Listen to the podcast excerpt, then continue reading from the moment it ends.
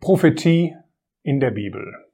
Es geht heute um den König Belsazar, der in Daniel 5 erwähnt wird. Und die zwei großen Fragen, die uns beschäftigen werden, ist, gab es Belsazar überhaupt?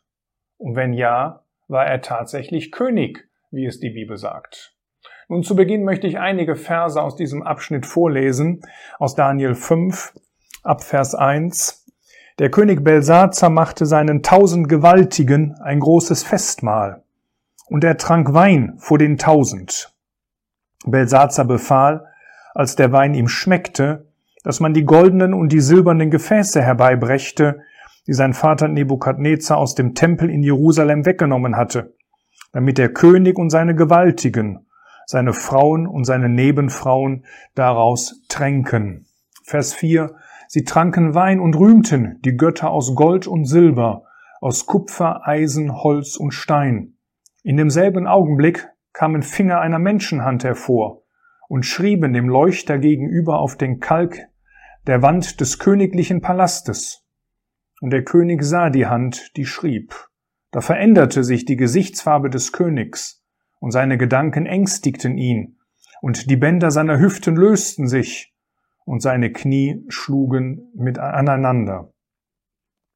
Der König rief mit Macht, dass man die Sterndeuter, die Chaldäer und die Wahrsager hereinbringe. Und der König hob an und sprach zu den Weisen von Babel, jeder, der diese Schrift lesen und ihre Deutung mir anzeigen wird, der soll mit Purpur bekleidet werden, mit einer goldenen Kette um seinen Hals, und er soll als Dritter im Königreich herrschen. Am Ende dieses Kapitels heißt es dann über Belsazar, nachdem Daniel es geschafft hat, diese Handschrift zu deuten, heißt es in Vers 6, dies ist die Deutung der Sache. Mene, Gott hat dein Königtum gezählt und macht ihm ein Ende. Tekel, du bist auf der Waage gewogen und zu leicht befunden worden. Peres, dein Königreich wird zerteilt und den Medern und Persern gegeben. Darauf befahl Belsazar und bekleidete Daniel mit Purpur mit einer goldenen Kette um seinen Hals. Und man rief über ihn aus, dass er der dritte Herrscher im Königreich sein solle. In derselben Nacht wurde Belsazar, der König der Chaldäer, getötet. Soweit einmal das Wort Gottes. Lange Zeit wurde angezweifelt, ob es diesen Belsazar überhaupt gab. Und ob diese Geschichte, die wir dort in Daniel 5 gelesen haben, ob das nicht einfach nur eine erfundene Geschichte ist. Ich denke, der Inhalt von Daniel 5 ist nicht sehr schwer zu verstehen. Äh, Belsazar betrinkt sich und Belsazar spottet gegen Gott auf einem großen Fest, das er macht, indem er sogar die heiligen Gefäße äh, benutzt, die Nebukadnezar aus dem Tempel damals, als er Jerusalem erobert hatte, mitgenommen hatte. Plötzlich erscheint dann dieser Finger an der Wand, der einer Menschenhand, der etwas auf die, auf diese Kalkwand schrieb. Und als Belsazar diese Schrift dort sieht, er hat sie wahrscheinlich gar nicht richtig verstanden, bekommt er eine gewaltige Angst. Er holt seine Wahrsager und Astrologen und was er alles dort am Hof hatte, aber niemand war in der Lage, ihm diese Schrift zu deuten. Derjenige, der es dann konnte, das war Daniel. Daniel war in der Lage, die Schrift richtig zu lesen und auch die Bedeutung richtig zu geben. Und er erklärt ihm diese Inschrift und er sagt dann, äh, Belsazar, pass auf. Gott hat dein Leben auf seine göttliche Waagschale gelegt und du hast ein riesiges Problem. Diese Waage, also eine Balkenwaage muss man sich darunter vorstellen, diese Waage, die ist nicht in der Waage. Die, die, du hast ein riesiges Problem, Belsazar. Denn du stehst mit deiner ganzen Sündenschuld vor Gott und all diese Sünden sind nicht vergeben, weil du sie nie bekannt hast. Und du musst damit rechnen, dass das Gericht Gottes bald kommt und dich voll trifft, es sei denn, du kehrst zu Gott um. Belsazar, Gott hat dein Leben auf seine Waagschale gelegt, auf seine göttliche Waagschale gelegt. Und das Ergebnis wird sein, dass Gott dein Königtum von dir nehmen wird und dass du sterben wirst. Nun, wir haben das Ende dieser prophetischen Bedeutung gesehen, äh, dass äh, Belsazar tatsächlich am Ende des Tages auch starb. Gott hatte diesem gottlosen König noch einige Stunden gegeben, noch einige Stunden Gnadenzeit, dass dieser König zu Gott umkehren konnte. Doch er hat diese Zeit verstreichen lassen und ist nicht zu Gott umgekehrt und er verstarb unversöhnt mit Gott, ewig getrennt von Gott. Gibt es Belsazar überhaupt? Oder ist das nur eine Geschichte, um den Menschen Angst zu machen? Ist das eine erfundene Geschichte? Nun, bis vor ungefähr 150 Jahren dachte man tatsächlich, Belsazar gibt es nicht. Und dass hier in dieser Geschichte ein historischer Fehler vorliegt, denn aufgrund von verschiedenen Keilschrifttafeln weiß man hundertprozentig, dass in jener Zeit, als Daniel 5 spielt, dass da Nabonid König gewesen ist. Und auch wenn man die Vokale in dem Namen Nabonid ändert, kommt man nie zu dem biblischen Namen Belsazar. Also ist eins völlig klar, wir haben hier einen geschichtlichen Fehler, denn Belsazar gibt es anscheinend gar nicht und damit ist ganz klar, dass die Bibel nicht das Wort Gottes sein kann, sondern dass das ein reines Menschenwort ist, das Menschen irgendwo abgeschrieben haben. Aber dann hat man Mitte des 19. Jahrhunderts, 1854, ähm, in einer Zikurat in Ur, hat man einen Tonzylinder gefunden. Und auf diesem Tonzylinder steht etwas sehr Interessantes drauf. Ich habe einen Teil dieses Textes hier bei mir. Da wird nämlich tatsächlich der Name Belsazar erwähnt. Das ist ein Zylinder, den Nabonid schreiben ließ. Deswegen äh, heißt er eben auch Nabonid-Zylinder. Und da steht drauf unter anderem, Leben für ferne Tage gib mir zum Geschenk. Und Bel Sar Usur, das heißt die keilschriftliche Bezeichnung für Belsazar, dem erstgeborenen Sohn, dem Sprössling meines Herzens, lass die Ehrfurcht vor deiner großen Gottheit in sein Herz eingesenkt sein. Das heißt, mit diesem Text, mit dieser Inschrift, die man gefunden hat, ist eins völlig klar, Belsazar gab es tatsächlich. Aber dann kommt natürlich sofort der nächste Einwand, denn er wird hier nicht König genannt.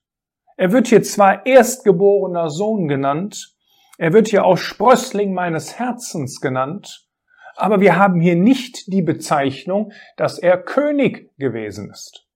Davon steht nichts auf diesem Zylinder, den man entdeckt hat. Und man kannte zu jener Zeit auch schon Nabonid-Chroniken. Auf diesen Nabonid-Chroniken, da wird er lediglich als Kronprinz bezeichnet. Das heißt, man hat jetzt ein weiteres Argument, um zu zeigen, dass etwas in diesem biblischen Bericht wohl nicht stimmen soll. Das heißt, das Argument, dass wir hier einen falschen Namen haben, das ist vom Tisch, weil man zeigen kann, dass Belsazar tatsächlich zeitgleich mit Nabonid lebte.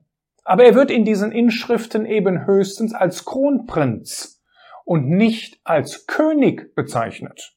Das heißt, wir haben doch einen Fehler in dem biblischen Bericht, denn eins ist ganz klar, dass er als König bezeichnet wird. Daniel 5, Vers 1, der König Belsazar machte seinen tausenden Gewaltigen ein großes Fest.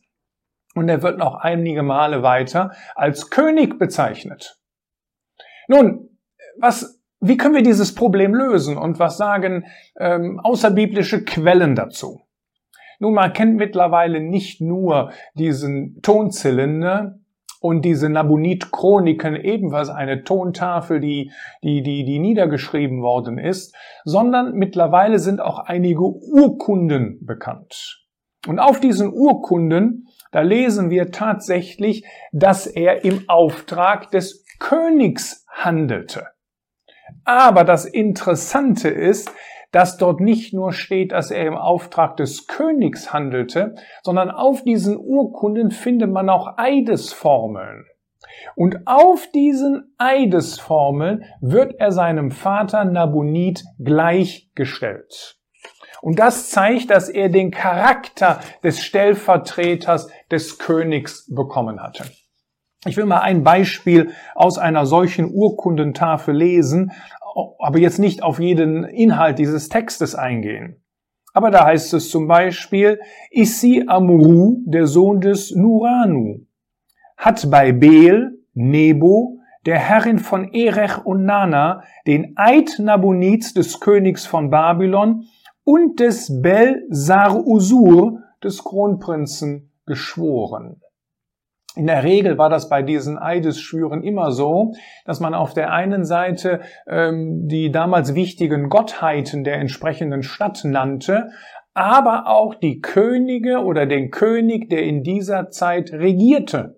Und man sieht, dass man auf dieser, auf diesem Eidesschwur, auf, diese, auf diesen Tontäfelchen mit diesen Eidesformeln, dass man da tatsächlich Belsazar und Nabonid auf eine Ebene gestellt hat. Das heißt, es wurde bei beiden von ihnen äh, geschworen. Außerdem, als die Mutter von Nabonid äh, gestorben war, konnte Nabonid nicht, nicht äh, anwesend sein, äh, weil er unterwegs war, um einen Feldzug zu führen. Und deswegen musste Belsazar in Abwesenheit seines Vaters die Trauerklage beim Tod der Mutter halten. Das zeigt, dass er der direkte Stellvertreter des Königs gewesen ist. Er war im Endeffekt der Vizekönig. Aber das reicht natürlich äh, vielen Kritikern immer noch nicht, weil wir einfach nicht finden, dass er als König bezeichnet wird. Aber darum gibt es noch einen weiteren sehr, sehr wichtigen Text und das ist ein Strophengedicht, das auf Nabonid äh, gehalten wurde. Und in diesem Strophengedicht, da liest man, und ich habe auch diesen Teil des Gedichtes mit mir, da lesen wir etwas sehr Interessantes. Da heißt es nämlich in der Spalte 2 in den Versen 5 und 6. Er, das ist Nabonid, vertraute seine Armee seinem ältesten Sohn, seinem Erstgeborenen an. Die Truppen des Landes unterstellte er seinem Kommando. Er ließ alles los und vertraute ihm das Königtum an. Er selbst, das ist wieder Nabonid, begann eine lange Reise. Das heißt, in diesem Gedicht, was wir hier haben, oder in diesem, in diesem, in diesem Strophen, in diesem Strophengedicht, das auf Nabonid gesprochen worden ist, da heißt es ganz klar, dass Nabonid seinem Sohn Belsazar sein Königtum anvertraute.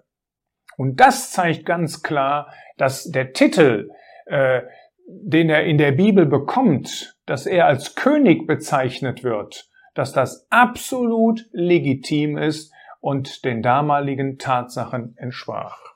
Also auch wenn Belsazar und dieser biblische Bericht in Daniel 5 im Internet sehr häufig kritisiert und sehr häufig in Frage gestellt wird und immer wieder behauptet wird, hier ist ein Fehler im Text, weil Belsazar nicht als König bezeichnet wird, haben wir doch Hinweise und der Ausdruck, dass einem das Königtum übertragen oder anvertraut wird, zeigt ganz klar, äh, dass die Bibel recht hat, wenn sie ihn als König bezeichnet. Außerdem gibt es noch einen ganz wichtigen Punkt, den ich hier noch zum Schluss erwähnen möchte. Und das zeigt uns nicht, dass die Bibel Fehler enthält, sondern dass die Bibel, wenn sie historische Berichte äh, hat, dass sie absolut präzise ist. Wer von euch die Geschichte kennt äh, von Josef bei dem Pharao, als Josef dem Pharao die Träume deuten konnte, dann bekommt Josef einen Lohn und ein Teil dieses Lohnes liegt darin, dass er der zweite Herrscher im Reich sein sollte. Nun, der erste Herrscher war der Pharao selbst und deswegen vergab er Josef den besten Platz, den er vergeben konnte und er war damit der zweite Herrscher. Aber es ist hochinteressant, was man in Daniel 5 liest, nämlich welche Belohnung ähm, der König Belsazar denen versprach, die ihm diese Handschrift erklären konnten. Sie bekamen, sagt Vers 7, und wir haben das gelesen, sie bekamen Purpur. Das ist jetzt für uns hier nicht so wichtig. Sie bekamen eine goldene Kette um ihren Hals. Auch das ist nicht so wichtig. Aber dann kommt der dritte Punkt und dort heißt es, er soll als Dritter im Königreich herrschen. Das heißt, diese Stelle macht hier vollkommen klar, dass Belsazar selbst nur Zweiter gewesen ist und dass er deswegen den dritten Platz vergeben konnte. Er konnte nicht den zweiten vergeben, denn er war selbst nur Zweiter. Das heißt, diese Bibel ist ein ausgesprochen präzises Buch. Und wenn die Bibel etwas über Geschichte sagt, dann ist die Bibel absolut wahr, sogar in solchen Details. Nun, diese ganzen Fakten sollen nicht über den Ernst dieser Geschichte wegdeuten. Denn die Botschaft ist heutzutage noch die gleiche, dass Gott das Leben eines jeden Menschen auf seine göttliche Waagschale legt. Und dass der Mensch sich darum kümmern muss, dass diese Waagschale in die Waage kommt. Aber das erreicht niemand, indem er sich taufen lässt. Das erreicht niemand, indem er gute Werke tut. Das erreicht niemand, indem er irgendwo Geld spendet. Wir können noch so viel von diesen guten Dingen tun, wir bekommen damit die Waagschale der Ewigkeit nicht in die Waage. Es gibt nur einen einzigen Weg, dass wir diese göttliche Waagschale in die Waage bekommen, und das ist, indem wir anerkennen, dass wir Sünder sind indem wir glauben, dass Jesus Christus am Kreuz gestorben ist, dass ich ganz persönlich daran glaube, dass er für meine Sünden gestorben ist und dass ich ihm meine Sünden bekenne. Nicht wahr? Die ganze Diskussion um diese Punkte hier, gab es Belsazar, war Belsazar König, wo wir gesehen haben, dass das alles wahr ist, was hier in der Bibel steht, die dürfen nicht darüber hin, hinwegtäuschen, dass es hier um etwas sehr, sehr Ernstes geht. Belsazar bekam ein prophetisches Wort. Gott gab ihm noch einige Stunden. Er hat die Zeit verstreichen lassen. Ich hoffe, dass du das Gnadenangebot Gottes annimmst, wenn du es noch nicht angenommen hast. Und dass du nicht diese Zeit verstreichen lässt. Denn es gibt ein zu spät. Und das ist dann, wenn du gestorben bist, dann wirst du nicht mehr zu Gott umkehren können.